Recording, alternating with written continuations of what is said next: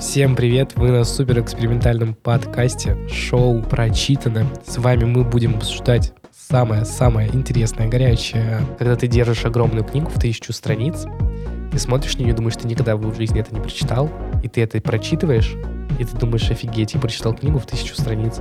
Тыкнуть в топ-1 книгу и такой, ну, если она топ-1 книга, в ней явно что-то есть. Да, потому что что? Потому что даже мятная сказка, она найдет свою аудиторию. Если она вам нравится, ну, типа, это неплохо. Просто у тебя маленький читательский опыт. Сначала ты читаешь «Мятную сказку» Дарьи Донцову, Да. а потом э,